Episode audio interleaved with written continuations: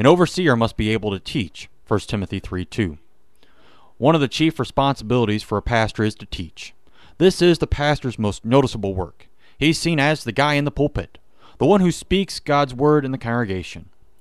A pastor must be able to take what is in the Bible and apply it to the lives of all the people in the congregation.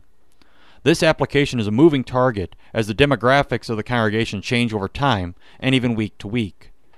In many congregations, the typical Sunday service can have worshipers that range from newborns to Christians in their 90s. This moving target makes the pastor's teaching and preaching role the most difficult part of his job. Can each pastor effectively teach the same as each other pastor? No. Each pastor has his or her own, own abilities and specialties. Some are more people oriented and able to apply things more personally.